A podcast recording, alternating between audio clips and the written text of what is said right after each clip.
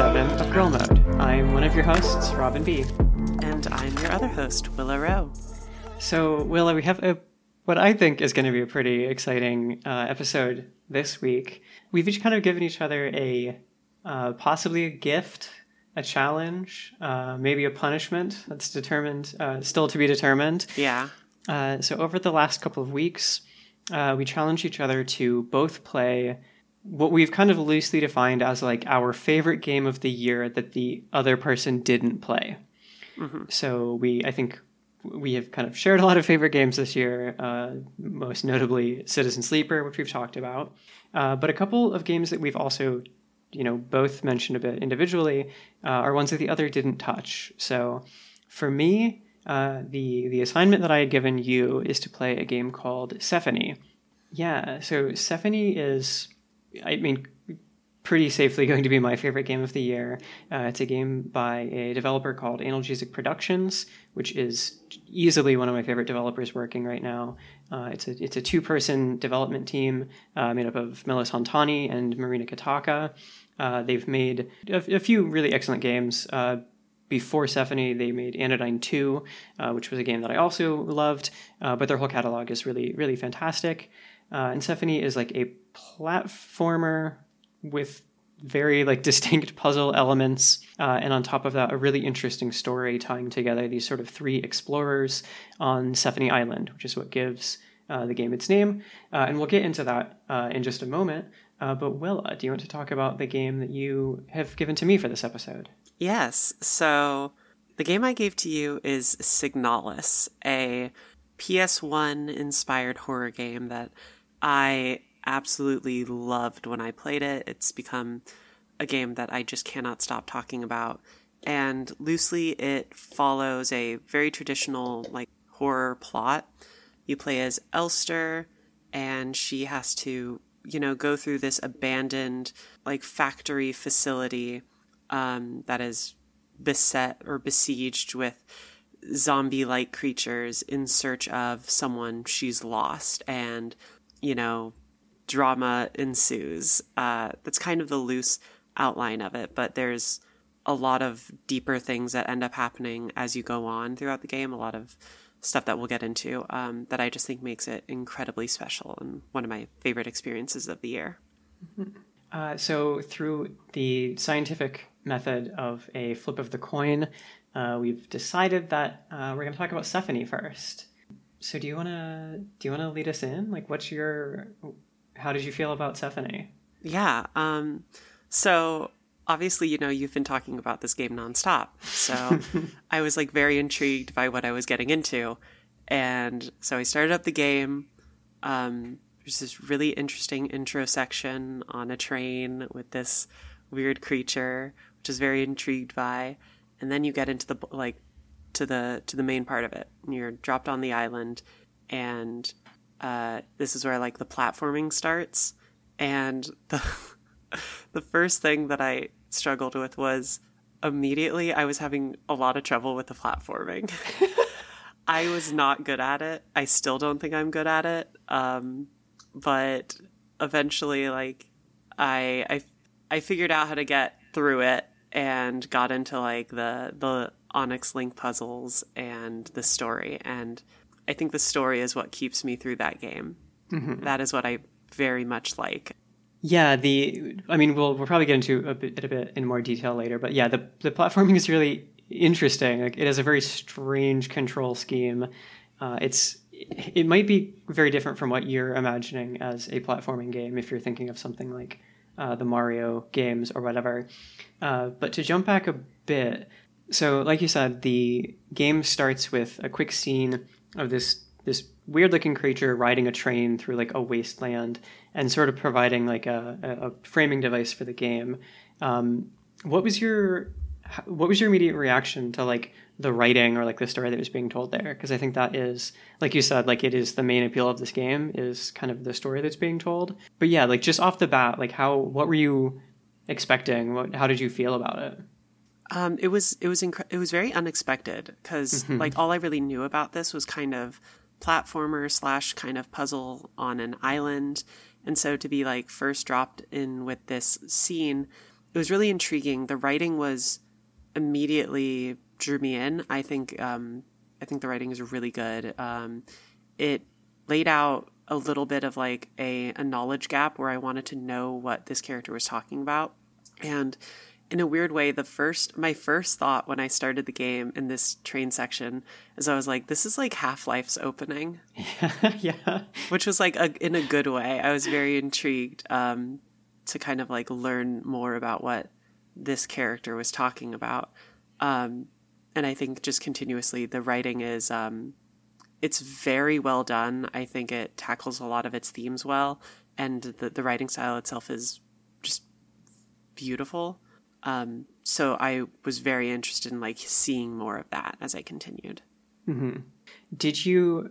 So you know, it sounds like you the platforming and the puzzles like did not really grab you that much. Did it get at least at the beginning? Like how by the end, how were you feeling about it? Like was it like a thing you were getting? You were sort of forcing yourself through to get to the story, or did it end up becoming something that you, you know, actually enjoyed doing?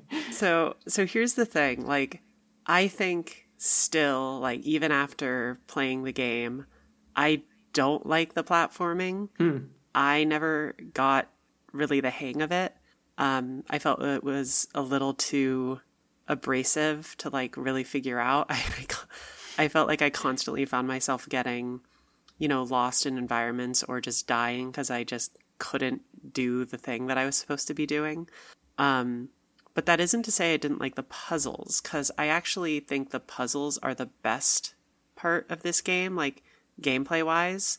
Mm-hmm. Um, which is weird because they're the most optional. Um, yeah. These like little Tetris like puzzles. I think they're very engaging. They're just like short enough and challenging enough um, that they're very interesting. And it does this interesting thing where like the whole the whole point of the mission that the like scientists are there to do is they're supposed to like you know observe wildlife and like link with the creatures to like learn more about them. And by like playing this tetris game you you like unlock the connection.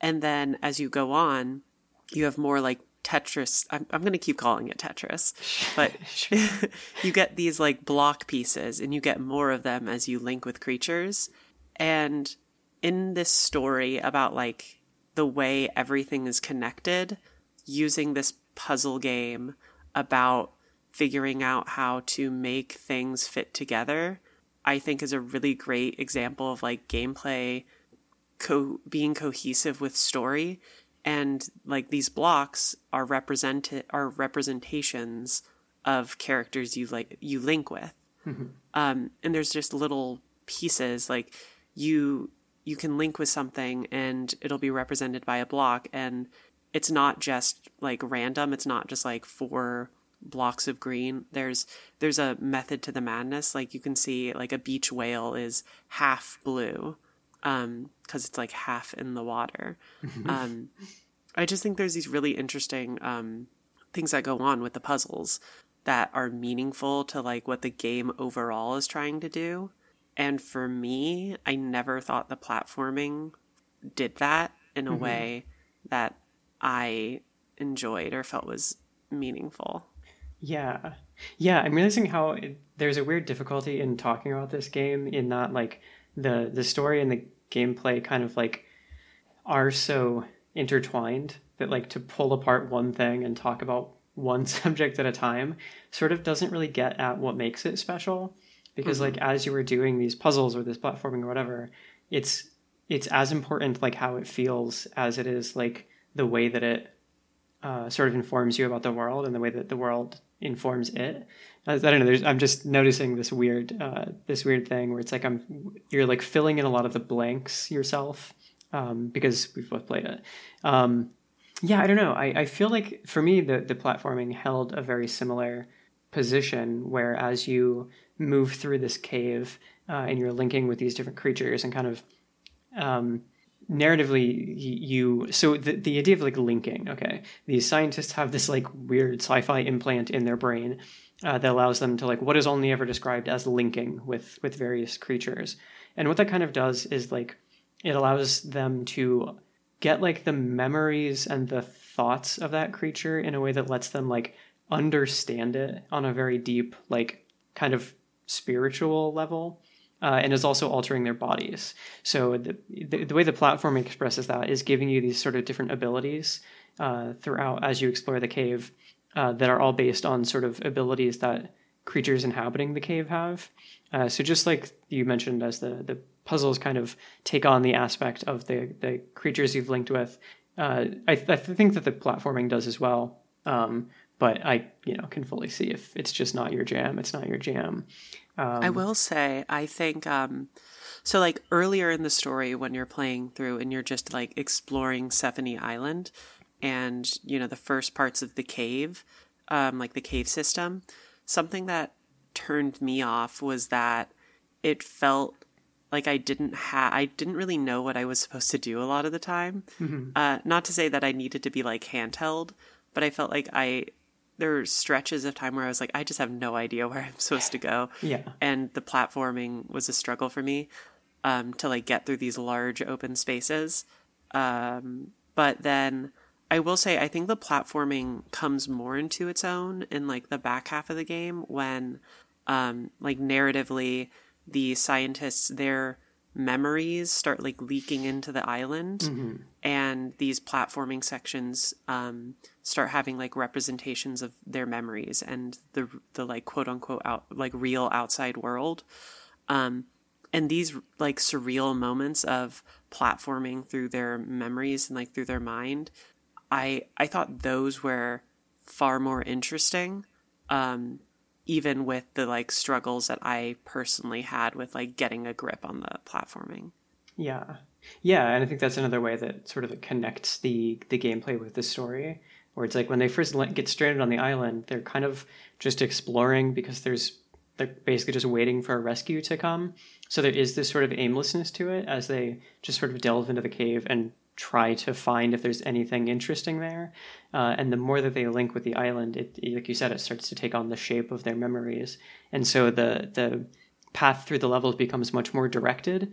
Like you're not just walking through some huge empty cavern anymore. You're exploring like uh, a shopping mall or uh, like a highway with with you know kind of buildings on it. And yeah i don't know i think that's just another interesting way that those thing, two things intersect. Yeah. And so I think um, like one thing of, that's very interesting and that becomes like important to the story is you learn that basically the character that you meet in the like first intro scene, this like weird alienish like character called the Observer, is Sephonie Island. It's like a personification of the island and it's like telling the story of how it connected with these scientists. And I do think that it tells like I, I think the highlight of this game is this story about like connectedness in like just life nature between all things um it it spirals and tendrils out into so many different aspects it's yeah. it's very expansive in a surprising way yeah that that really struck me as well. Like when i when i started playing the game sort of the first couple of hours there's a lot of talk about like how the different aspects of this ecosystem like interact with each other. There's this you know this creature that lives in the, the bowels of the cave that serves as basically like its lungs. Uh, and there's just lots of discussion about how ecosystems rely on their individual component parts like supporting one another uh, and how that reflects the way that like human beings rely on nature and for those first couple hours i was just like oh, okay that's what this game is about uh, and the real joy for me was discovering that that's like just the barest part of the intro. Um, like it really is a game about connections and interdependence, uh, and it explores those things in s- so many different ways. Like it starts to talk about uh, the like national identities and borders and how those things like connect or or separate people. Uh, the way that people's like memories and experiences can shape uh, shape the present and shape the way that they deal with other people. It really is like like you said, it's extremely expansive, uh, and it just like it kind of like spirals around this central idea of like connection and identity in and basically like every way it can find to interpret it, it it, it does. Mm. I think um, it's interesting because I could definitely feel in in a way and i don't think this was negative like this felt like a game partially or largely in response to like dealing with feelings of being in a pandemic. Yes um, very much. I mean and like they they at one point kind of like openly address this like in the mm-hmm. story. Um but it was very interesting to see how each um scientist dealt with this and the issues of like well some of their connected like their issues with connection come from physical distance. Some of it comes from you know societal difference or you know what privileges they have over other people. Um it's really just like a meditation on kind of like loneliness and then also how we overcome that. Yeah. Uh, and i do think like what really did strike me is the presentation and the writing. I think when there are those like there are long moments where it's it's almost like a visual novel. Mm-hmm. Um, those were really special. I thought, um, and they reminded me in a way of uh, Lost Odyssey, uh, which I don't know if you've ever played. This this was Hironobu Sakaguchi's game that he made after leaving Square Enix. And yeah, I didn't finish it, but I played bits of it. Yeah, and there are moments in between like the main story, which is just like typical JRPG like action. In between, there are these like moments where it's literally just a visual novel, and mm-hmm. he got like a really renowned Japanese novelist to write him. And there are these incredible meditations on like the themes of the of the game. Um, and Sephonie reminded me a lot of that and how it uses a lot of different forms um, in the game to talk about its issues. Uh, that are really special. You can tell they they had a lot on their mind when they yeah. made this game. Yeah. Yeah, those parts are so special. Like I think they really are like the the the biggest success of of the game.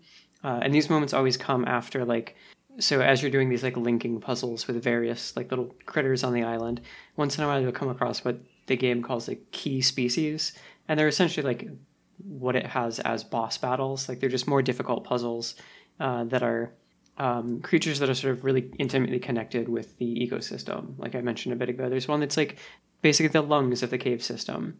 And when you connect with those, uh, it's like forming a connection between all of the explorers and the island.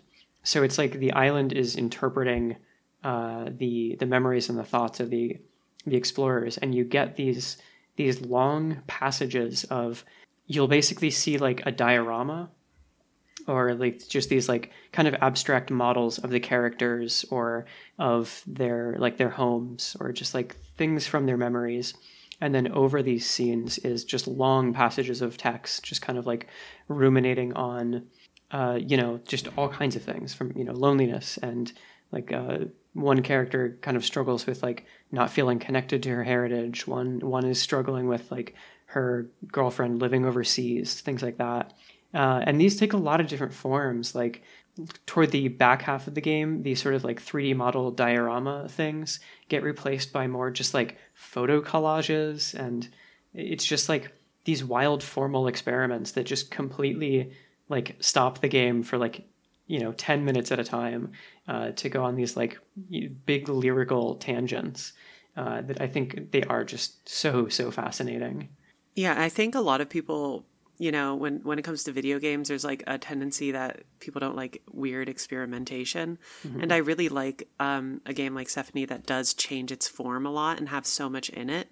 yeah. um, and how it experiments i will say as much as i do like a lot of the the story and i think it's skillfully written i think for me one of my major drawbacks of the game that i felt was that in a story where you're kind of tackling the idea that literally everything is connected and everything affects everything, they start the the like scope of the game starts out fairly small and then it gets bigger and bigger and bigger until it's like so massive that they're trying to like tackle nearly every issue that you could think of yeah. like in human existence and I think it becomes jumbled at points in a way where they they start losing a focus that that makes the like there's only so much good writing can do if you don't have a focus. And I think in the back half, as good as the writing still is, they that the I think the scope could have like been confined a little. Yeah, I kind of love the jumble, to be honest. Uh, I like yeah, yeah, I like how messy it is, mm-hmm. um, and how it is like just tackling so many different things and trying to like I don't know. To me, that that really feels like all of these different characters are all bringing like completely different experiences, and uh, they they have different things on their mind as they approach these problems. And the jumble for me is like just that messiness of three people with different backgrounds and different goals trying to uh, work toward the same goal. And then it's also being filtered through this like alien entity that is the island. Um, I just, I don't know, I kind of like that sort of just survey of like, here's everything that's going on with these characters, and it's not all going to fit together neatly. Like, sometimes it's going to leave a lot of jagged edges. Uh, so yeah, I, I definitely see what you're saying, but for me, like, I, I kind of love the the messiness of that. Yeah, I mean, it's definitely something.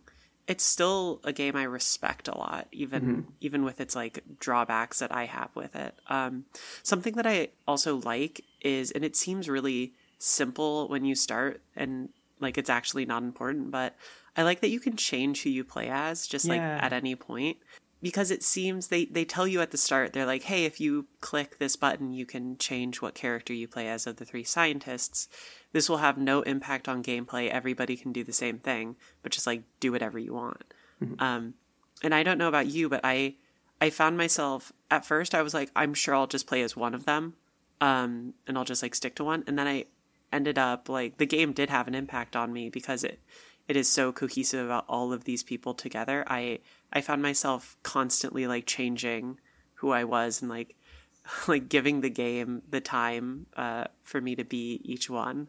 Mm-hmm. Um, I don't know if that was like something that you experienced.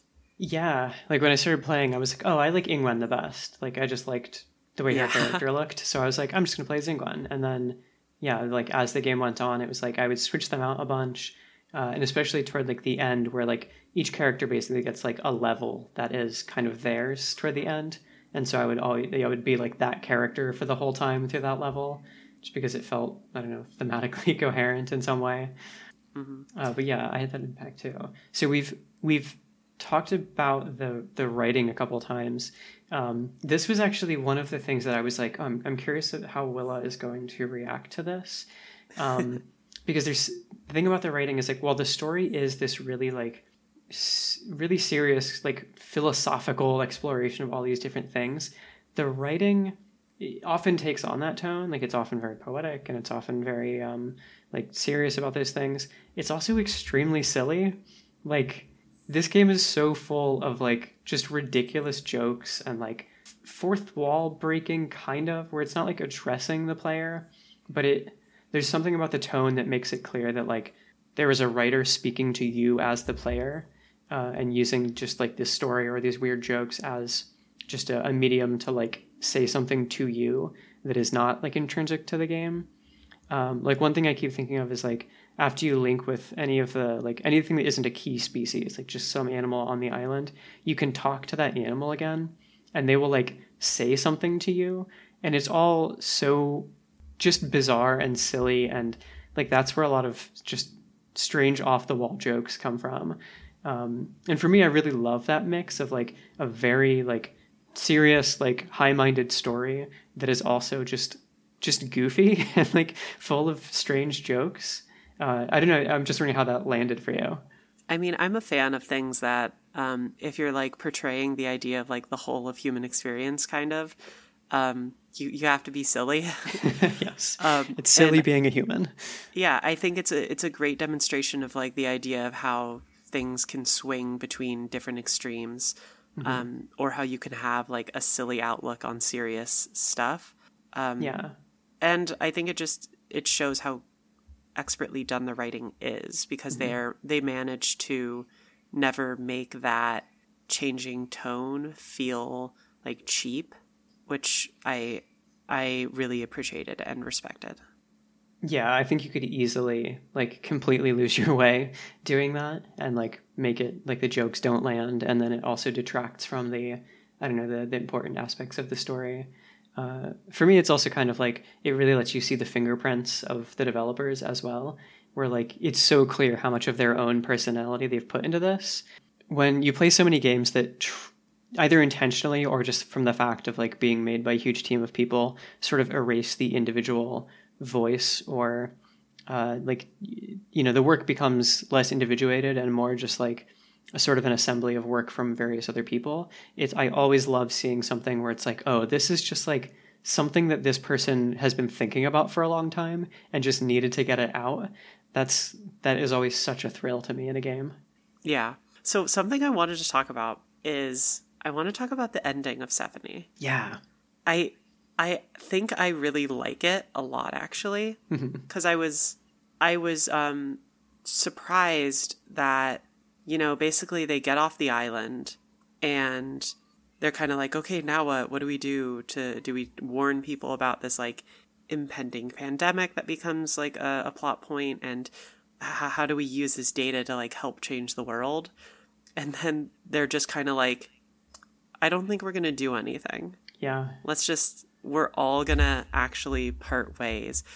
But yeah, the thing that struck me about it is, you know, once they get back from the island and they kind of have this knowledge of this impending pandemic and they have all this data from the island that you know hypothetically could like help save a lot of people and save you know earth or whatever um, they they have this discussion about it and they're kind of like well how could we explain it to anybody? We can barely explain it to ourselves. Let's just kind of like not really talk about it and let it like kind of go the wayside and we're all gonna part ways. And kind of there's a question about yeah maybe they just don't really hang out anymore. It's it's bittersweet in a way that i don't think i expected. Yeah i certainly didn't expect it either. Um, there's also a lot of discussion like in that end bit about like well even if we shared it with us like we the characters come from uh, like research institutions or whatever from three different countries. And so they're like okay well how who would even handle this? And like even if we told our supervisors or whatever they wouldn't they wouldn't be willing to work with our respective institutions. And so the game has spent a lot of time in talking about like borders and nationality and things. And then at the end it really comes full circle where they're like well this these things that we've been discussing on a very personal level they also have really big impacts where we have the knowledge to prevent this like huge catastrophe. But because we know the way the world works we know that like the the governments of the countries that we come from they would not be willing to like give up the credit or work together enough to prevent it. And that feels like a very kind of true thing just in sort of like an abstract narrative sense but also like something that absolutely played out over the past couple of years of the pandemic of like countries not being willing to cooperate and companies making things even more difficult by hoarding like you know patents and things. Uh, so yeah it, it, was i was really surprised by how um, kind of downbeat that part of the ending was. Yeah and then it's like to reflect how the game opens it's bookended by another you know scene with you know as now we know the like personification of Sephonie Island and it's just like yeah, and then they left and I'm still like waiting for them to come back because I need to be like fixed. Mm-hmm. And I sure hope that happens one day. It's yeah, I, it's it's realistic. Yeah, and and sad. Um, it's incredibly emotional. I think, which I did really appreciate, and mm-hmm. I do think like for me as I wouldn't say like obviously I wouldn't say I love this game as much as you, um, but I think the writing is the thing that sticks with me, and just how they portrayed this story. That is what stands out about Sephonie. Yeah. Um, did you did you play the epilogue? I didn't. Okay, so there is an epilogue to this game that does return to the island. I, okay, tell I, me about it. Okay, you want me to tell you? Okay. Yeah, yeah, tell so, me. So there is actually an epilogue to this game. Uh, it's it's a very short epilogue. So after you finish the game and like roll credits and everything, it opens up a new option on the main menu. So you can go back and select epilogue, and there's there's a very short section that's mostly just like one more linking puzzle, and it is it takes place like many years after the original game. You come back as the grandchild of one of the original characters, and there's just another short segment of it where it, it's about that basically. You're you're trying to uh, deal with this thing comes up in the story throughout the first playthrough that is sort of like a of a virus of sorts that is uh, kind of jumping from species to species. Uh, and the data that the original researchers collected could have been used to prevent a pandemic that results because of it. Uh, and you go back as one of their uh, their descendants to basically like close that loop. Uh, and it just gives you one more final uh, little puzzle, followed by the kind of like strange like narrative sections that follow those. And it's it's I would recommend playing it. Like I don't think it's the strongest part of the story like at all. I think you still have a totally satisfying experience and like a very different ending to the story. Uh, but it you know, it's just it's worth mentioning that it is there. Um, I don't know that it it I don't know that it necessarily makes it better or more satisfying. Um, but it is it is in there. Uh, just wanted okay. to note. But since I guess we're at the end of Sephonie, uh, at least chronologically speaking, do you have any other uh, uh, thoughts uh, about the game that you wanted to bring up before we move on? I don't really think so. Uh, part of me just. I don't like the platforming. That's my biggest takeaway. Yeah, that's a bummer. I, I, I do really like it. yeah, it's definitely st- strange. Like it doesn't really feel like any other platformer. Um, so maybe me not being the biggest platformer fan actually helps uh, because this in, in some weird ways it almost feels more like um, like a skating game or something. Yeah because the, the, way you the way works. you run mm-hmm. i did not like it. I and never got of like wall running. Yeah. Yeah. Yeah interesting. Well i'm glad you found something to like in it even if uh, you don't agree with me giving it a perfect score. I mean, um, I like I like heady narrative games. Yeah. So I will say, I was part of me was losing my mind playing this game because you reviewed Sephonie, I but did. you also reviewed Citizen Sleeper. I did. And you only gave one of those games a perfect score. Yeah. And it was not Citizen Sleeper. Yes. And I'm I'm livid. Well, okay, so here's the thing, is because I found Sephonie so satisfying to play. Like I really loved the the weird platforming and the the puzzles and the way that those things connected so much. I found uh, there were more moments of frustration when I was playing Citizen Sleeper than there were when I was playing Sephonie.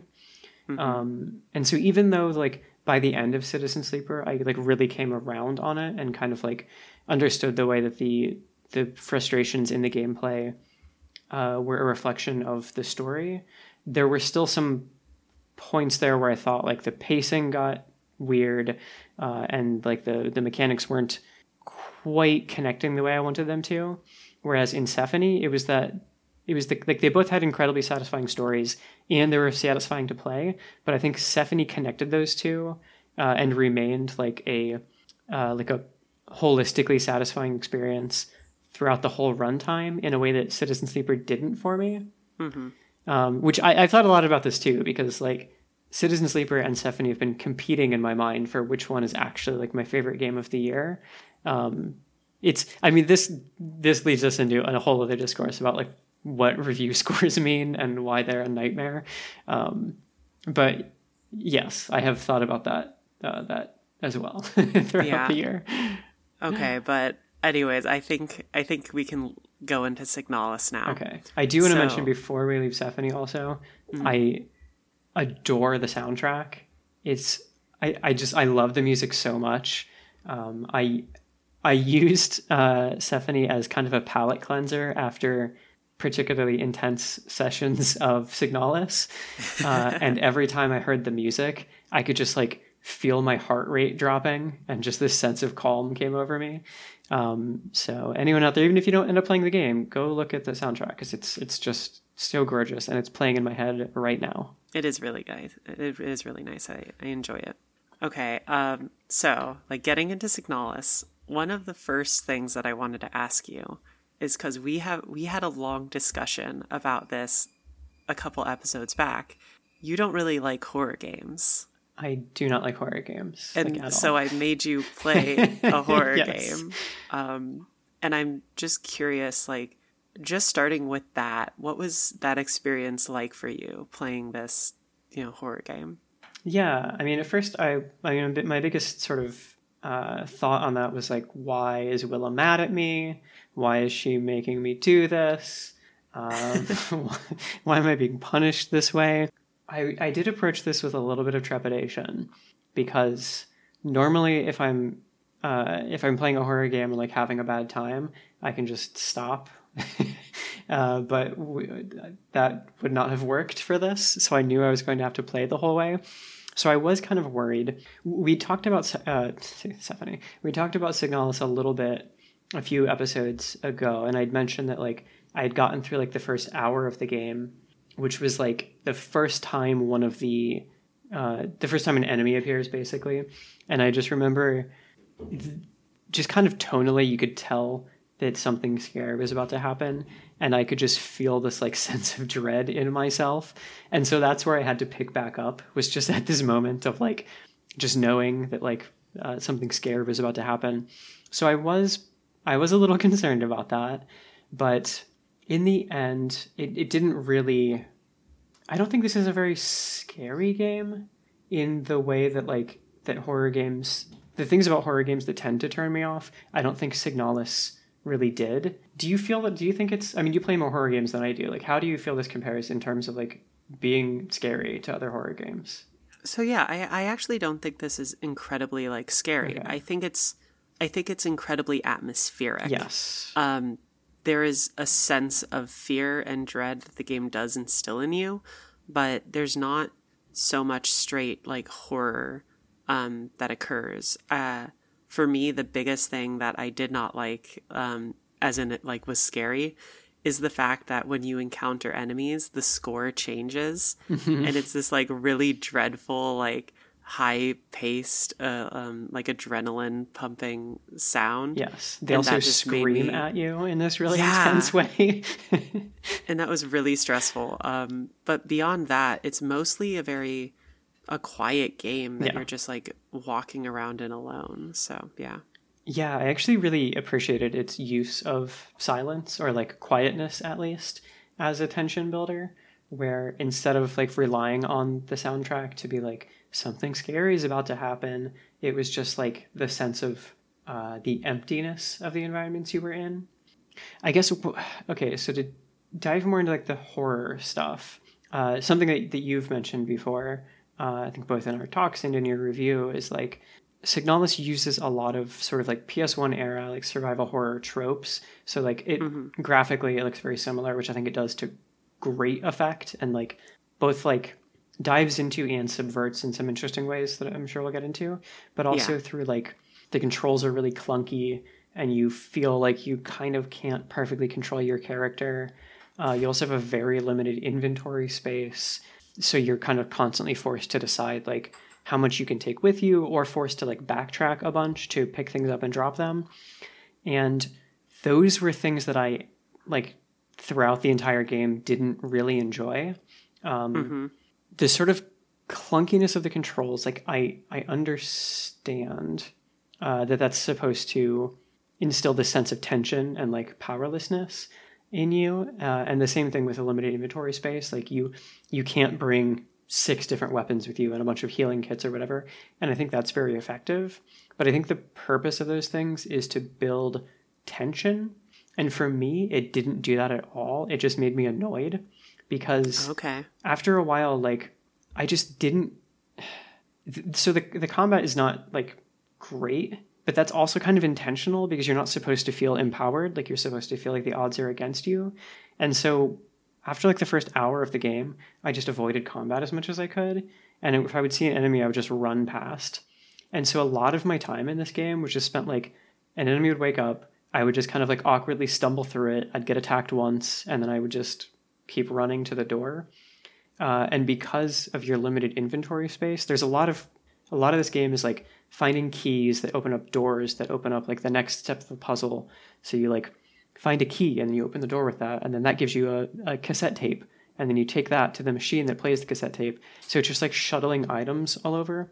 And I think those puzzles are mostly really great, but all that the limited inventory space really did for me was mean that instead of like picking up three things in this room and moving them to the other room, I would have to do them like one at a time. And that didn't really make me feel afraid because like the more times I just ran past enemies with no consequence, like the kind of threat of them just diminished every time because it was so easy to just run past them. Yeah. So I don't know. I I don't know what like the solution to that is, right? Like I don't know how you actually like how that they would have built that tension in a way that worked for me.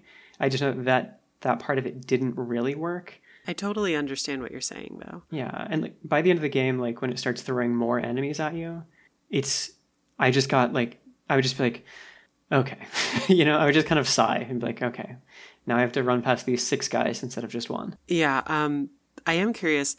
One of the things that I thought was interesting was the first time that one of the enemies wakes up, mm-hmm. like after you kill them, because enemies are persistent in this game, and unless you like burn them, they will not die and they will always come back. Yeah.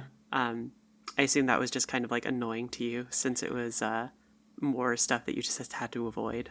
Um, I like I actually like that aspect quite a bit because it meant that you. I mean, it's weird because it, it did end up making it more frustrating, but I did I enjoyed that aspect because it meant that mm-hmm. if you cleared a room, there was always the chance that the thing would just come back again. So for me, what that meant was just like I'm not going to bother clearing this room. Um, but I do I did like that in some instances when you were like when I was forced to fight, knowing that if I came back they might come back again. That aspect of it really actually did work for me. So I think as this sounds like I don't know a very basic thing, but I honestly think that if there were just like 10 to 20% fewer enemies in the game in, like as a whole, I think I would have liked it better because there there were so many that I just it just felt like the right thing to do was avoid them. Whereas I felt like if there were fewer of them, I would have had to continually make that choice of like, do I engage with them or do I not? Uh, and I think that is a more interesting choice for me than just running past them. Um, but that, like, the fact that they can come back, I actually thought was really, really effective. Like the first time it happened to me, I was it, it freaked me right out. Um, and also, okay, so an interesting. There, there's so many things, interesting things that this game does with its like its art and its presentation and its graphics, however you want to describe it. And one of them is when you.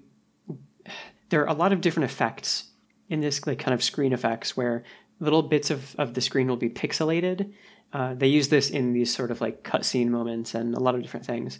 Uh, but the one time that that happens is if you kill enemies, there will be just these little these little pixels kind of dancing around them, just to give them this. There's just this slight hint of movement on them. So as you're like walking by and waiting to see if an enemy is going to wake up again, you'll see just this slight tinge of movement, or like that looks like a little graphical glitch almost. So there's not even like a, and that doesn't mean they're going to wake up. That's just what happens to every like enemy's body in the game. So you're always on edge to be like, oh, was that, is that it starting to wake up, or is that just because that's what the the game looks like, you know? Uh, and that I thought that was such a nice little touch that just like kept me so on edge the entire time. Yeah, I think it's it's little details like that that speak to Signalis's ability to really expertly use the PS1 style. Um, this game was developed by a studio called Rose Engine, which is um, similar to Sephonie. It's just two people. Mm-hmm. Uh, this is their first game, but they like expertly do this, and a lot of the things they work with mechanically are like iterative takes on traditional like survival horror stuff. So the pixels is really interesting because that's like that's kind of an evolution of just technical limitations of the PS1. Uh, because there's this thing with PS1 games where the like weird pixelated graphics, they have this like dithering effect every mm-hmm. once in a while.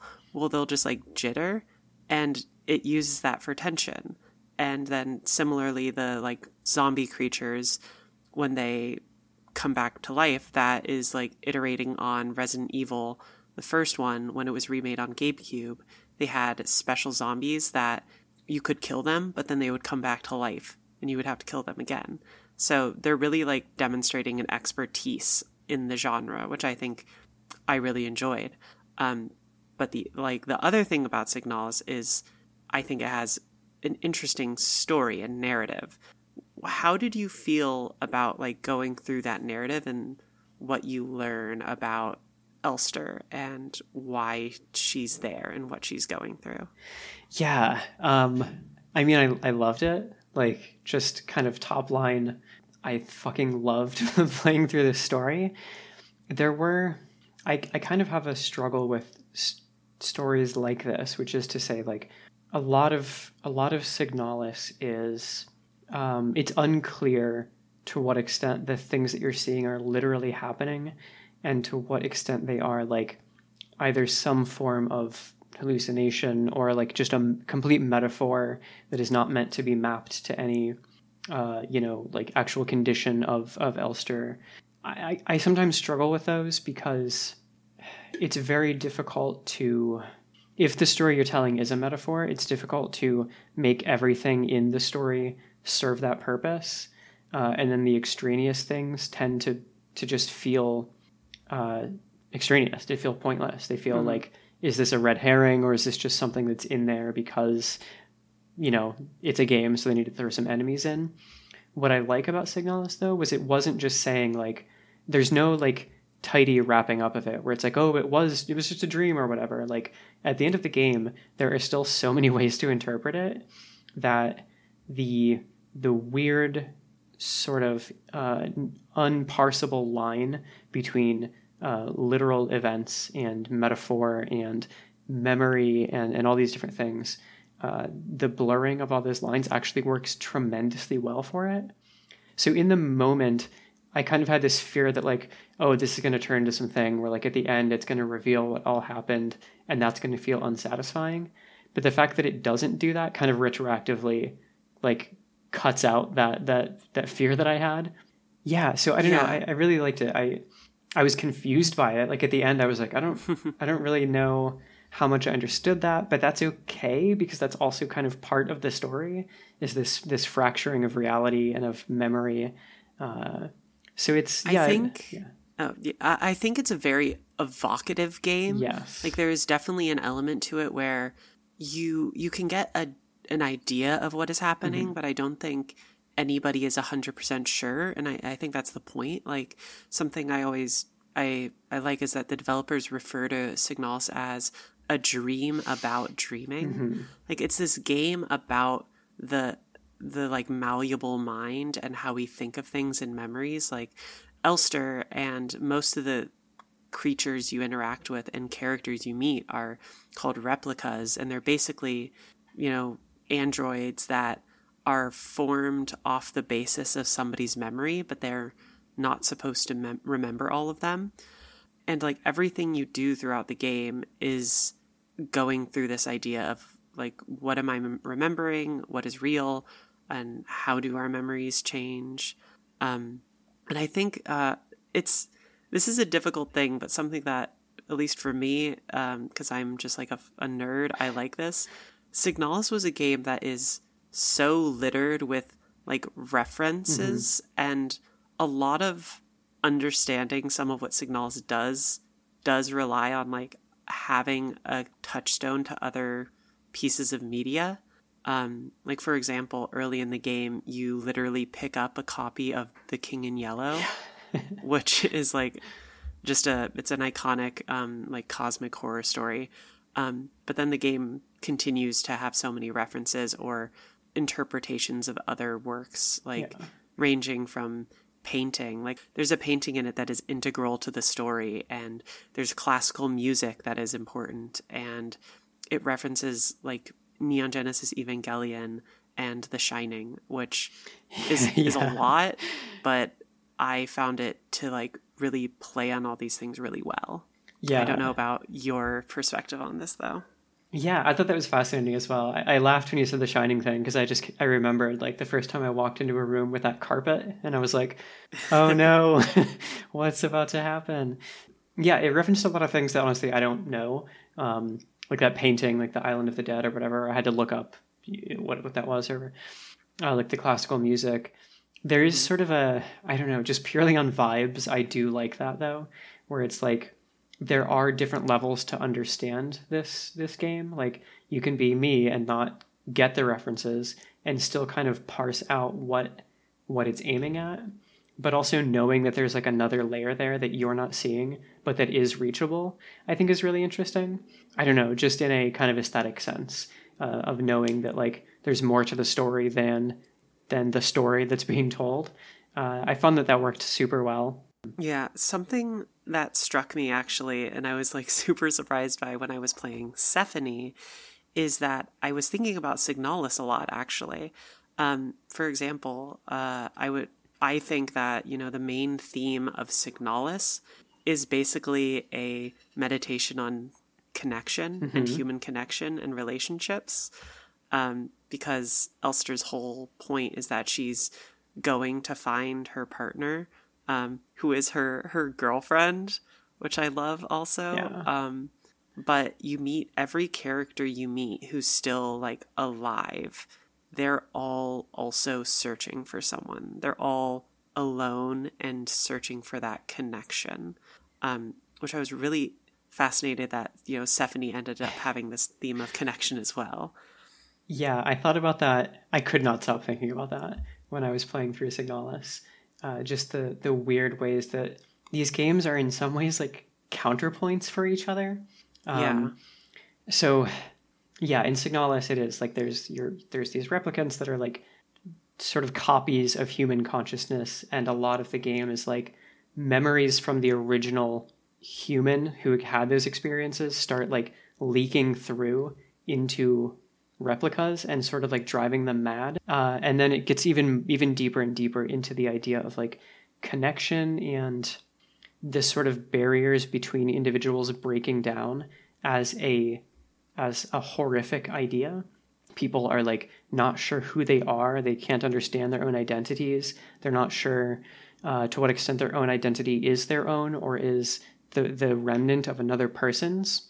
Whereas Sephonie approaches the idea of connection and the blurring of identities as a joyful thing for the most part. Uh, mm-hmm. There is sort of a there's a way in which connecting with other individuals and uh, losing the sense of self into a kind of almost like hive mind structure can be a way of like understanding and getting past the barriers, the sort of uh, the artificial barriers that keep us from understanding each other. Uh, so I, yeah, I, I, was I could not stop thinking about that idea in the both that... of them also mechanically revolve around you going deeper into like the caverns of a facility yeah. or an island both of them have to do with like the roles and restrictions of a government. Mm-hmm. it's fascinating. It, um, yeah, it, I was like continually. I, I kept thinking like, okay, am I just putting my own shit on this because we're talking about these two games together? But then the more I saw, the more I was just like, no, there is like there's a very strange way in which these two games are in conversation that I yeah. absolutely did not expect. And then, uh, you know, whatever it says about us that you chose Sephonie as the one you prefer, and I chose yes. Signalis as the one I prefer. Let's not read too much into yeah, that. Though. I, yeah, we'll save that for our respective therapists.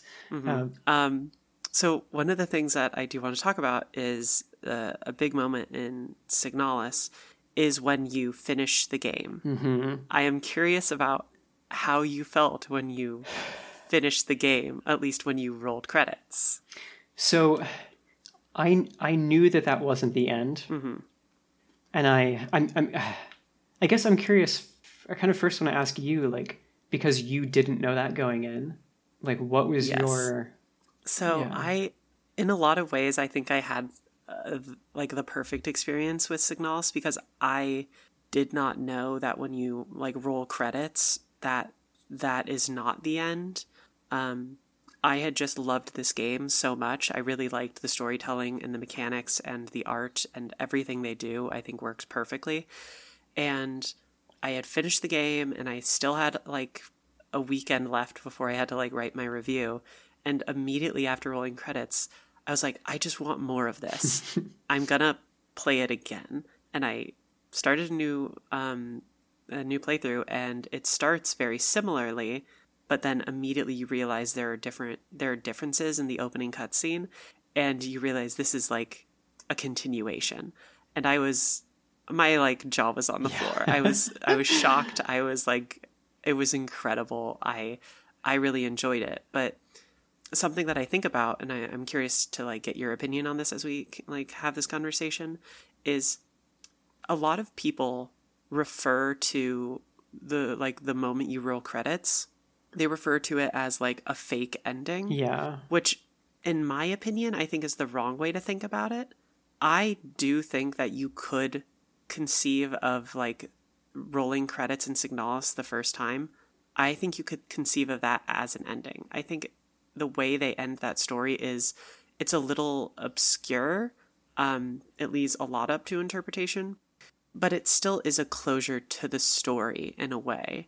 Um, and I think what comes after is not necessary for everybody, but worth it for those who do want more. Um, so, but what about you, since you knew that it was coming? Yeah, I see what you're saying about it. It could have been um, an ending. I think you're right, but I think I would have been frustrated if that were the ending. Um, mm-hmm. Partially because it it is so vague and kind of like what I was talking about earlier. I think that would have left t- too much open, but also because the like the last section of the game before you get to that, the, the credits, you're in a zone called Nowhere, which is a very like weird body horror inter like parallel dimension kind of place. I found that section to be so frustrating. I I was not in, I did not enjoy that section at all, um, mm-hmm. and I was like really turning on the game at that point, where I was just like not enjoying it even like actually when I started the second, you know, the second half of the game or whatever, I was very worried it was going to continue being like that, and I was like, oh fuck, like does the second half of this game just suck? Um, so I was like relieved to, to, see that that wasn't the ending because I would have been very unsatisfied had it ended there. Uh, I think there are certainly people who would have been satisfied with it. Uh, I'm not one of them. I was kind of just like racing through that final section and i in fact used like a walkthrough for some puzzles because i was just like i didn't have the fucking patience for this largely just because of there were so many enemies and there was so much running back and forth uh, and i was beca- becoming worried that it was going to be this thing of just like oh is it a metaphor? Is it in your head? Da da da da da. It ends up being much more clever and much more satisfying than that but it seemed like that's where it was heading. So i was kind of like preemptively getting pissed off at it. Um, yeah. so I was very glad to see that it that it continued from there. I what did you think about the the immediate scene that you get when you start the new playthrough? Well, uh, uh, it uh, broke me.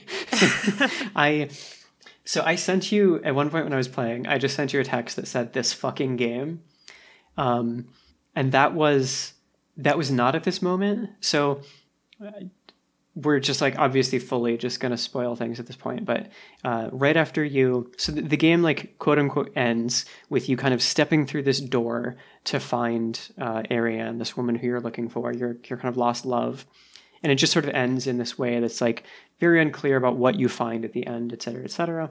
So it just it, it feels like it's been this this kind of hopeless journey uh, and this thing that might just continue indefinitely trying to find this woman. And then you you wake up back on the ship uh, except like when they when the game really like starts starts the ship has crashed and you're you're searching the, through the wreckage. When the start of the like quote unquote second playthrough the ship is still in motion like it had the disaster hasn't struck yet and you like do this little checklist of tasks that's like preparing the ship for landing or whatever. And the last thing you do is you go and check in on your Gestalt, who's like the officer on the ship, who's this woman who you've been searching for. And you open the door and she like she sees you come in and she runs towards you and like holds you and you have this like incredible kiss.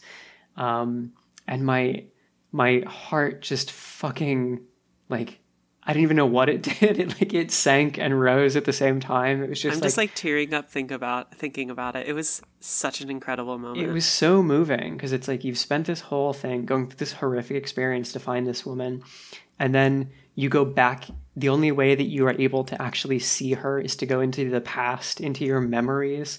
And it's this moment of like such happiness and contentment and togetherness. And you know that it's like it's real and like you really feel it but you know that this already happened and you know all the tragedy that is to come. Uh, my heart was in my throat. Like i was i was honestly was also tearing up as well at this moment. Um, i really like this moment a lot because i think it does so much. Um, i think it shows signalis to be much more than just like a run-of-the-mill horror game. Yes. it for me this is like one of the most touching tender moments in a game this entire year. And it's in the middle of a horror game. Like i did not expect this incredible tenderness. Um, it's also it also comes at the perfect time because um, like you said you know when you finish your first playthrough there's a likelihood that you're kind of tired that you're that you're like kind of done with this. But just just like elster who at this moment needs kind of like hope needs to remember why she's doing this. You the player also need that and the game gives you it and it's so worth it and Yeah. it does the job. And then from that point on i'm like yeah i i'm going to continue. Yeah. Um when I got to like what is called the false ending, I like it was like after work one day or something, and I was just like, I got up and just kind of paced around, and I was just like, I'm uh, I, I'm annoyed, but I like I want to start the next playthrough just to like see how it begins and like kind of like prepare myself to finish it. And I ended up playing through that final section in one sitting because mostly because of this scene, it grabbed me so much that I was just like, I've got to see this through at this point. yeah so with with the like last section did you find yourself was that like easier to push through at that point Yeah. So one more thing on this scene that I want to mention is Yeah. um, there's as you go through the uh, sort of mostly like the last half of the game, you're finding these little like dossiers on the different like models of replica, and because you know they're all pulled from different human experiences, and so there's there's ways that like the kind of like handlers of these these androids are told to uh, the phrase they use is like stabilize their persona. So it's like some of them give them these objects, some of them let them dance and let them look at themselves in the mirror or let them socialize. Uh, when you're in this scene, you have the option of opening like a confidential envelope. Did you open the envelope? i did Okay, so did I, and it, it tells you like it's it's it's the dossier on Elster, and so it tells you like the thing you're supposed to do is like kind of let them alone because they're like survivalists. Da da da da da. They're taken from this soldier, so it's like don't try to make friends with them. Uh, that will only mess them up. Like just let them do their thing, and then oh, and the other thing was don't show them photos especially from people of the war from the war don't let them listen to music or watch movies because that will destabilize them and then you go and you see ariane and you she puts on music and you dance together and she talks about like having movie nights with you and it's just such a sweet moment of just like knowing that this woman like broke this central commandment that that as far as she knows was going to make elster you know, malfunction and possibly murder her. But because they had this connection, she was like, no, actually, like, I don't see, I don't see Elster as like a tool anymore. I think she, I, she's a person, and I'm going to treat her like one. Uh, and Yeah, that just added this, uh, just so much emotion to that scene. Yeah, I, I love it so much because, um, you know, Elster is supposed to be a solitary thing, like a tool, and in a way, the way that the like the Empire or whatever it's called in the game uses Ariane, um, she is also a tool, even though she's a, a human, um, and she's put on this like ship, and the game eventually tells you that procedure is that like if they don't finish their mission they just kind of are expected to then just die. Yeah. And so both of these people, Elster and Ariane, are like basically forgotten, cast aside things that are supposed to be lonely tools. And through each other, they like found a connection and an ability to be together and like be loved and be their own person. And uh, it's so beautiful. is. It is really. It's. It is. It's really. It's so so moving. So then the rest the rest of the game yes. Sorry. So the rest of the game happens, uh, and I was I was like all in on it. Um, like the from the moment you start that that kind of like second half of it, like I was totally back into it. I really actually liked how much the first half is giving you these sort of like broad strokes of the game and like a lot of like thematic uh, content, whereas the the second half of the the game is kind of filling in the details of the world. Not entirely, like it's not like it sounds more didactic than it actually is, but it's just like you're in an apartment building where Ariane used to live, and you're kind of uncovering some of the past of of these characters, and it's still very like very kind of like more forward with like emotions and metaphor. It's not it's not giving you like lore dossiers or whatever. But it does give you enough information to kind of fill in the gaps, at least to enough to satisfy your curiosity and kind of start building your own theories about what's happening and and all these things. Um, Yeah. I also found like the puzzles were, were really satisfying in that back half. Uh, and I don't know, maybe it was just like the the distinction between nowhere and this this building was so stark, like it was back to the kind of like mode that the game had been in, that I felt it like weirdly comforting. Because like for that last section of the of the first playthrough, it like takes away your map and the the ways that rooms connect starts to break apart. Like you'll go in a door on the east side of a room and come out a door on the east side of another room. And it's like so and i thought that was great. Like that was like such a good trick.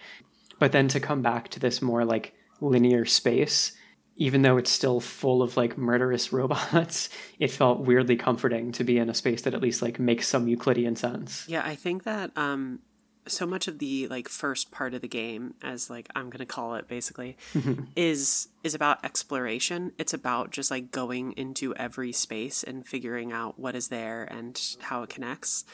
Um, and it's there's a lot. It's pretty large, Yeah. and the back, the second part of the game, is is similar, but it's in a really, it's in a much smaller, tight space but it's still as expertly designed and so it's just like a perfect microcosm of like exceptional game design that demonstrates why Signalis is so good at least in my mind Yeah. Yeah, I mean that that whole apartment building is like just such a perfect little puzzle box where it's like you're just I think there were a few in there where it was literally just like this might not have been this section, but there were some puzzles in the game that's just like you find a key in this room that lets you get a key from this other room that lets you get a key from this third room that unlocks the thing where it just felt like a little redundant. But for the most part especially in this section the puzzles are far more interesting. Like you're you're messing with these i also really loved you start playing with this like like 90s style pc with the big monitor and like using diskettes which is just very satisfying this is a good puzzle. Like lots of old school like uh, kind of analog interfaces. Uh, but it's just yeah just lots of clever things. There's like there's a really great puzzle that has to do with like finding tarot cards and then finding a way to read those uh, and like how to interpret them. And it's just the puzzles in this half are really great. And instead of just like each puzzle opening the next one the kind of rewards for them in this section are little bits of background information so the first time that I wanted to text you was that scene with the dancing. And I like but I was like, no, we're gonna talk about this on the podcast. I don't want to spoil anything. I'm gonna hold back.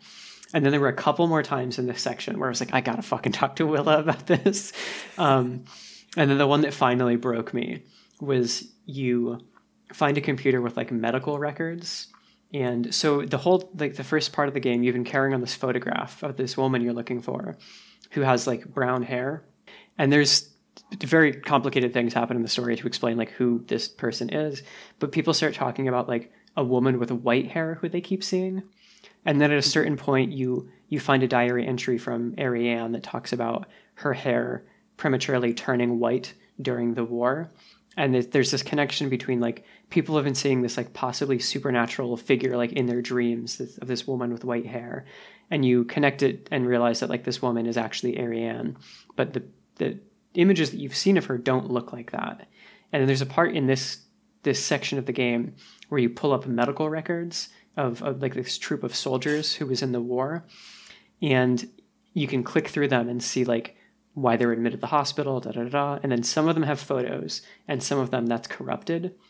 And you get to Ariane's file, and you open it, and for the first time you you like you see that image of her with the white hair and i gasped so loud. it just it like truly took my breath away. And that's when I texted you because I was just like, this thing is playing with my emotions so fucking much. Yeah. There's also like yeah, I mean there's a bit here where you also find like a diary that explains like the dreams that uh, a, so the way that I read this is this was the person who Elster was based on. Mm-hmm. Um, and it, it explains kind of like these dreams that she's been having. And these dreams are all things that have been appearing previously in the game. And so you start to make these connections between like what is happening to the world and like what these things are that you're seeing. And it's not as simple as it's a dream. Like it's actually far more interesting than that. But there's just all these little moments like that where it's just these these puzzle pieces really start falling together. And like it still it still refuses to give you like a clear like here's what's happening answer, but it's enough that these the story starts building itself in your mind as you are solving these puzzles and it's just so so satisfying that whole section was like an absolute fucking masterclass again with like the way Sephonie deals with bringing memory into the physical world mm-hmm. of the game i signalis is obviously like much more unclear about it but it feels like there's a really there's a similar thing going on and oh one of the things that it does that we haven't really like touched on specifically but there are these moments that break the traditional mm-hmm. like survival horror top down um, gameplay and become like these first person exploration sections that are incredibly like abstract um, like there's one where you're basically you see the painting throughout the game of you know the Isle of the Dead, and then you end up going into a first person section for you know this one part and you realize you're on the beach of the island. Yeah. And it's just like there are the like papers falling and they're on the ground. Oh, it's it's, it's the great. The visuals are just so striking. The one of those in the school really really struck me.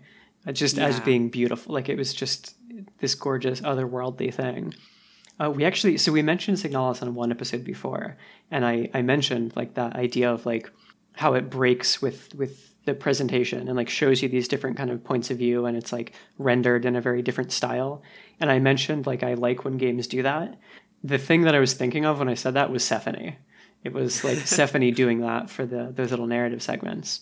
So it's yeah, it's interesting that they both use those and like you said like the memory seeping in like just in the way like it's it's again an aspect of these these games being two sides of the same coin where in Signalis it's this horrific thing of reality breaking apart and in Sephonie it's this really like exciting thing about people being able to like understand themselves better by the physicalization of their memories. Yeah, we really picked like a perfect double feature. It's, um, yeah, and they seem like I never would have guessed either. Like they're so different. I know it was. It was like I. It sounds like you had the same experience playing Signalis, but it was like when I was playing Sephonie, I was like, wait a minute. yes, yes. it, yeah, it kept being like, yeah, like I kept thinking I must be thinking, I must be looking into this too much because there's no way it has all these connections. mm another since we're talking about this section before we there is another moment. So you mentioned earlier uh, finding the key the king in yellow and that's like the very beginning of the game.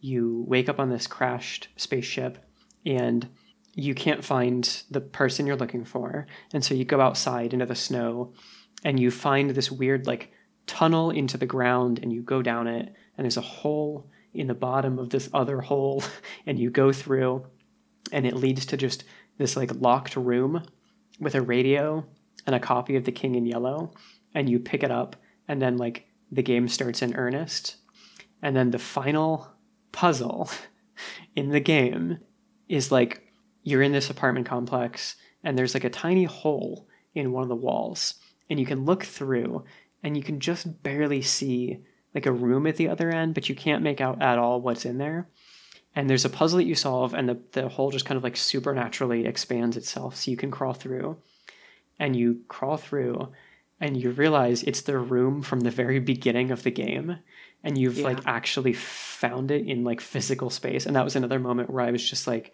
on my feet like this fucking game like and and you know like you know at that point like this is the end and it's just like god i mean that was an absolutely like breathtaking moment mm-hmm.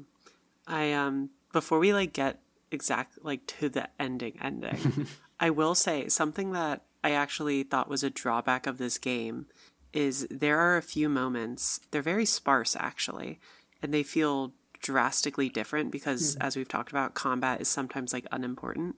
There are like a couple major moments where there are basically boss fights. Yeah. And I don't know if you felt this way. I didn't really like these moments because combat is kind of janky mm-hmm. and also there's there's the ability given to the player to avoid combat and you're kind of encouraged to to an extent. Yeah. Um and so to be confronted with these like big difficult boss fights, it feels a little bit derailing. Yeah, I thought that all of the boss fights were like a huge drag, except for the last one. Yeah, okay. Um, Is it just because it was like it felt like a culmination of stuff? It's I think it was just interest. It was just more interesting. Like the other ones were just kind of like shoot this big thing with your gun until it stops attacking you, and this one was like it was it was just pulling some interesting tricks. Like I think with this this game like plays with mechanics in some really interesting ways, and it brings in those weird like graphical glitches as like uh, another like as like a diegetic part of the game happening. Um, I just thought it was really well a well conceived fight. Um, it, yeah. it still felt out of place, but I at least enjoyed that one. Mm-hmm. Yeah, I think that that makes sense, and I kind of agree. At least, at least the last fight, you know, kind of plays on what Signalis does, mm-hmm. whereas the first couple are just kind of run of the mill boss fights. Yeah, yeah, those were those were so, disappointing. So then you know you reach the ending, and I'm curious about how the game ended for you and how you felt about it. Yeah, I definitely want us to talk about our own our own uh, our endings. Um, so there are like f- four different endings to this game, and they're all kind of they're all named. I got what was called the memory ending, which I gather is like the one that most people will get. Um, mm-hmm. And so what happens at the end of this game is so the the so-called false ending. You go through this weird gate and you approach your you find the crashed ship sitting in this weird liminal space and you try to like enter it and it just doesn't work out great. So the the you know the second ending that you get at least in this one you come to that ship again. Uh, it's you know it's crashed in this weird space. You you open the ship and you go inside. And this time the ship is like it's falling apart, like it's corrupted, but it it doesn't look like it's been damaged by the crash. It's just like there's garbage everywhere. And it's just like you can find these memos that talk about how you're running out of time and how this mission has gone on too long and all these things about the ship is decaying and both Elster and Ariane are decaying. And even like their relationship doesn't seem like Ariane is talking about Elster in a much uh, like a more distant way. And it's just such a in such a sad state and then in the one that i got you come to this like cryopod where ariane is kind of like being kept alive. And i you like a- approach her and say like it's she looks up at you and you say ariane it's it's me it's elster. And she says i don't remember you. And then you just kind of like you like sort of sink onto the side of the the pod and just say like is it okay if I, can I stay with you a little longer? And you, you know, she says yes, and you kind of collapse on the side and you you lay your head down, and she kind of like reaches out a hand to to touch you, and you die there, like at her side. uh, uh, it's uh, it's a lot. Um, I I actually found it satisfying in a in a weird way. Um, mm-hmm. I kind of, I watched the other endings afterward online, uh, and I, am kind of glad that I, I got the one that I got because it feels true. Not in not in a sense of like this is literal truth because I think they all serve that purpose. But to me, it kind of it it it felt like just in in keeping with the tone of the game, where it's just like this kind of doomed quest. Yeah. The point is that you're together, not that you're accomplishing this great thing. It's just like this, you know, you're you're both trapped in this absolutely doomed world, and the only thing that you can really have is each other, uh, even in this like compromised way. Uh, it's I mean it's very sad. It's very sad. Heartbreaking. Yeah, it's I mean it's it's mm-hmm. devastating. Literally, I I finished that game and literally just paced around my apartment for like 45 minutes because I was just like so broken up by it. Um, Yeah. I'm curious about your your experience though. Yeah, okay. So I got the ending called Promise, Oh God, which that one's I found out. Yeah, which I found out is like apparently most people don't get on their first attempt. Like this is a rare one to get. Hmm. But basically it's very very similar to yours. Elster goes back into the ship, find Ariane and you are like, "Hi, I'm here." But for my ending, she remembers you. And, you know, she's like, oh, she's like, Elster, it's, you know, good to see you again. I mean, she doesn't say it like that because it's pretty depressing, but but then you realize like you remember that basically so throughout the game you've been kind of getting flashes of this idea of like remember your promise. And you get there and you remember that basically these notes that you've seen around the ship are saying that because you guys have not like accomplished your mission of like whatever it is like finding um, a, a planet habitable um, you your mission is basically over but that means that you guys will just die. And the replica Elster will live longer and so it asks the um the replica to like kill the gestalt. And this is why like in the state of decay that the ship ends up being in Ariane is kind of like she herself is decaying. You can tell she's like sick. She is dying. And you remember that basically she asked you to promise to kill her to put her out of her misery because she does not want to suffer Yeah. anymore and so in those last moments like you s- sit there with her and Elster does like you know kill her at her wish to end her suffering.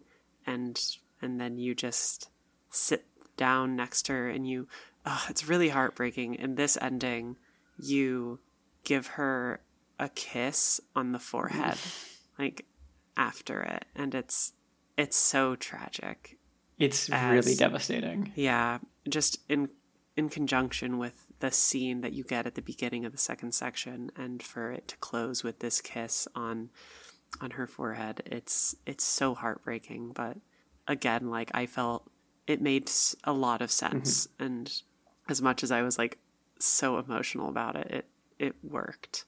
But yeah, Yeah.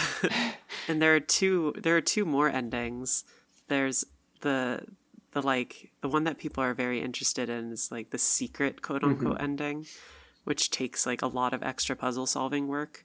But you you basically get a final scene that's almost a reflection of the scene that starts the second act. And it's Elster and Ariane in their like basically decayed states that they're near at the end of the game and they are dancing one final time like to the music.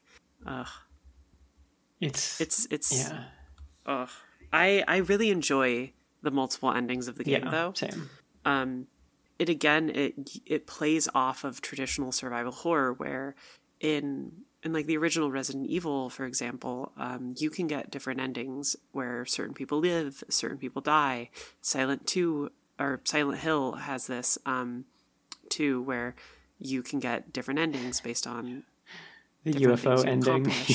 yeah, the UFO ending, the dog ending. Yeah. Um, but you can get different endings. And I feel like the way Signalis uses them to tease out different aspects of the story and these relationships is, is really well done. And they, yeah, I, I, what I like is that like, like we both said, like those endings felt true, like to the story. Like none of them feel like, oh, this is the alternate ending or this is whatever. Like they all feel like ways that make sense for the story to end, uh, and that I think really plays off. It really plays with like something that's been touched on the whole game, which is just like there's like a lot of questions around are you imagining some of this? Is this a like kind of like not a time loop but like a repeating like they even like they reference Nietzsche at some point in the game and it's like is this an eternal return thing? Is this just some cosmic like loop that you're stuck in when you come back to the ship you find a dead Elster unit so it's like this this may be something that is being like repeated throughout time like it's not even entirely clear whether you are playing the same character throughout the entire game because so much of it is about loops and different possibilities and reality breaking uh, or just repeating. Like there, there's so much left unsaid that you can absolutely interpret all of these endings as like whatever one you get feels correct. It feels canonical, you know. Uh, and I think that's Yeah. a really, really uh, impressive thing to pull off. Where there's none that just feels like, oh, that's like the that's the secret one, that's the true one, that's the bad one, that's the fake out one, or whatever. I am I am ecstatic that you enjoy Signalis. Yeah, I, I had like such a roller coaster with it because I was like toward the middle section there, like I was really just like I'm so done with this game, and it like it comes back in such a big way. Like Mhm. I honestly think I was thinking about this earlier. Like I might, if I were just like playing this game on my own, I may have quit at that section, and I'm so glad that I didn't because it like it comes back. God, it, yeah, the ending is just, and by the ending I mean like that whole final couple of hours. It's just is so satisfying. Yeah, I think it was it was an exceptional experience. Um I don't know, it was really special this year for me. So Yeah, it's been uh, yeah. I mean, a lot of a lot of really f- such fucking interesting games have come out this year, uh, and and flown largely under the radar. but yeah, I mean, I'm glad we got to share these these weird and unexpectedly uh, kind of convergent experiences.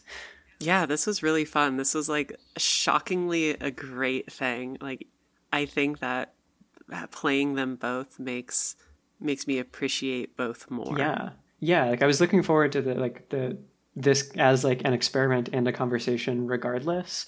Uh, and I'm like, I'm very surprised to see how well these two games like talked about similar things in just they could not be approaching them in different ways, in more different ways, or approaching more different conclusions about them. I will say, um, one of the things that I actually have, like, my opinion on Signalis is I think that it does in some ways have a have a hopeful outlook hmm. on what it's talking about.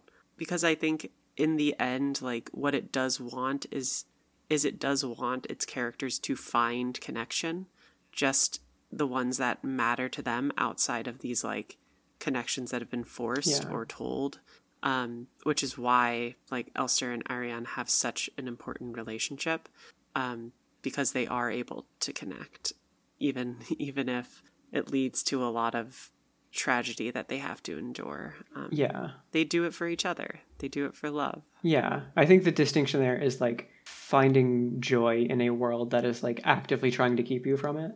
Like they, they both are, are citizens of this like extremely repressive government, uh, and it's yeah. I mean, it does make that connection like all the more poignant that like they had these connections forced on them. They had their identities stripped away, but even as like shells of of people, the the connection that they find with each other is enough to, to not like that it won't it can't save them but it can give them some a reason to keep going when when the world itself doesn't provide a reason for life Again, sort of sort of like Sephonie's ending. Yeah, the night weirdly. they both take an unexpected approach Yeah. to the end. It's it's not inherently what you would call a, a joyful ending. yeah yeah like yeah Sephonie's ending is like more of a downer than you would expect and Signalis's is more of uh like more joyful than you'd expect but yeah, out outside of those those great games, uh, that was a great experience. I really liked this. Um, what else have you been up to this week?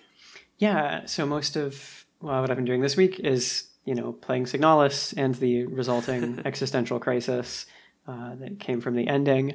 Uh, but in between that, I have been playing another, uh, a little bit of another game, uh, a game called Chained Echoes, which Okay, yeah, is another one that's kind of flying uh, flying under the radar a little bit. It, it's a it's a like turn-based RPG that isn't uh, it's like a mech turn-based RPG. So there's like tr- you know kind of traditional like party-based battles, but at certain points you also get these like mechs called sky armors for these very like you know over-the-top fights. Uh, and I'm not super far into it, uh, just you know a handful of hours at this point, but it's a really surprisingly good uh, battle system that is like it's all about balancing like what there's what's called like overdrive and it's like in every battle you can kind of see this gauge and it's like every action you do either builds the gauge or takes it away and you're trying to like balance those actions to keep this this gauge in the sweet spot of, of overdrive. And if you go like too far in one way, you start taking more damage. And if you go too far the other way, you start doing less damage. Uh, and there's like a lot of like com- complications there. That's just like the very the very general steps. But it's just so far like a really clever system.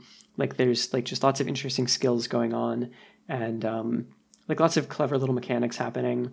The battles are one thing that I find really interesting is like after every single battle, your like HP and MP essentially like fill back up at the end. So there's never any you never have to like hold back abilities or like try to reserve anything. And because of that, the battles are extremely challenging.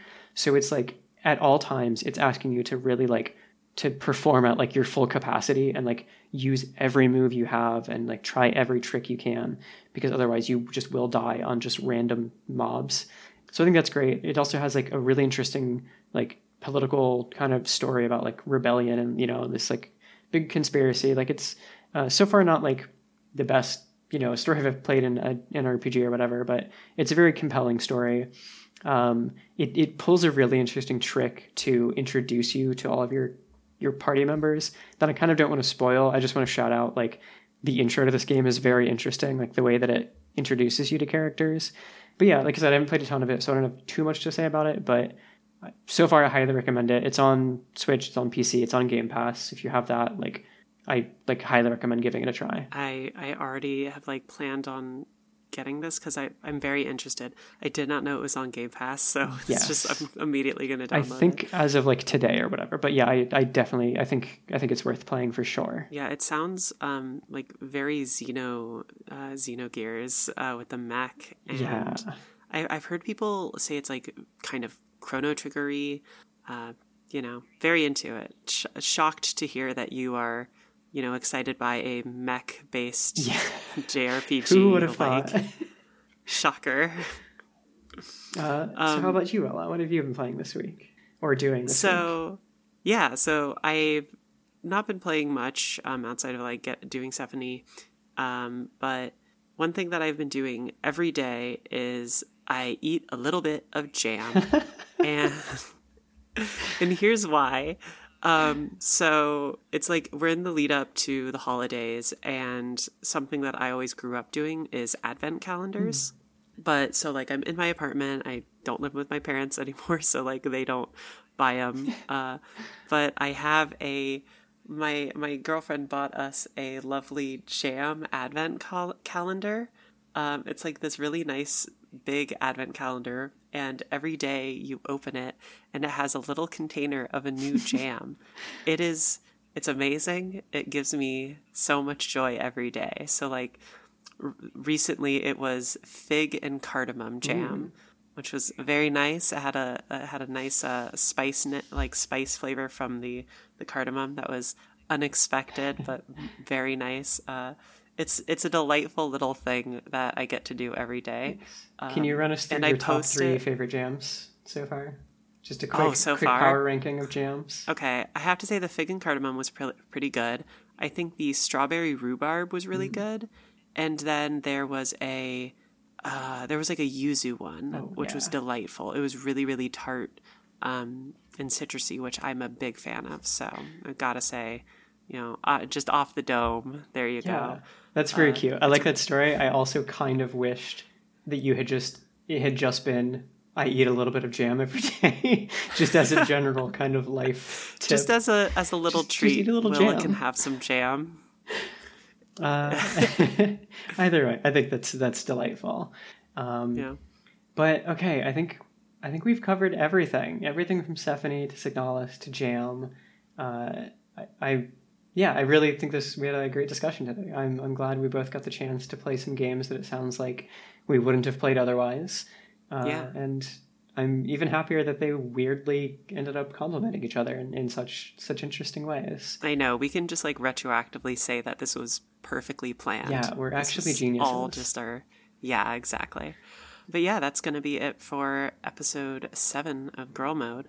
Uh, you can listen to the podcast anywhere you listen to podcasts. And we're on Twitter at girlmode underscore pod and at co host at girlmode dash pod. I'm on Twitter and co-host at the Willow Row. And I'm on Twitter and co-host at Robin Bombas. Thanks so much for listening. Uh, bye. Have a good week. bye bye.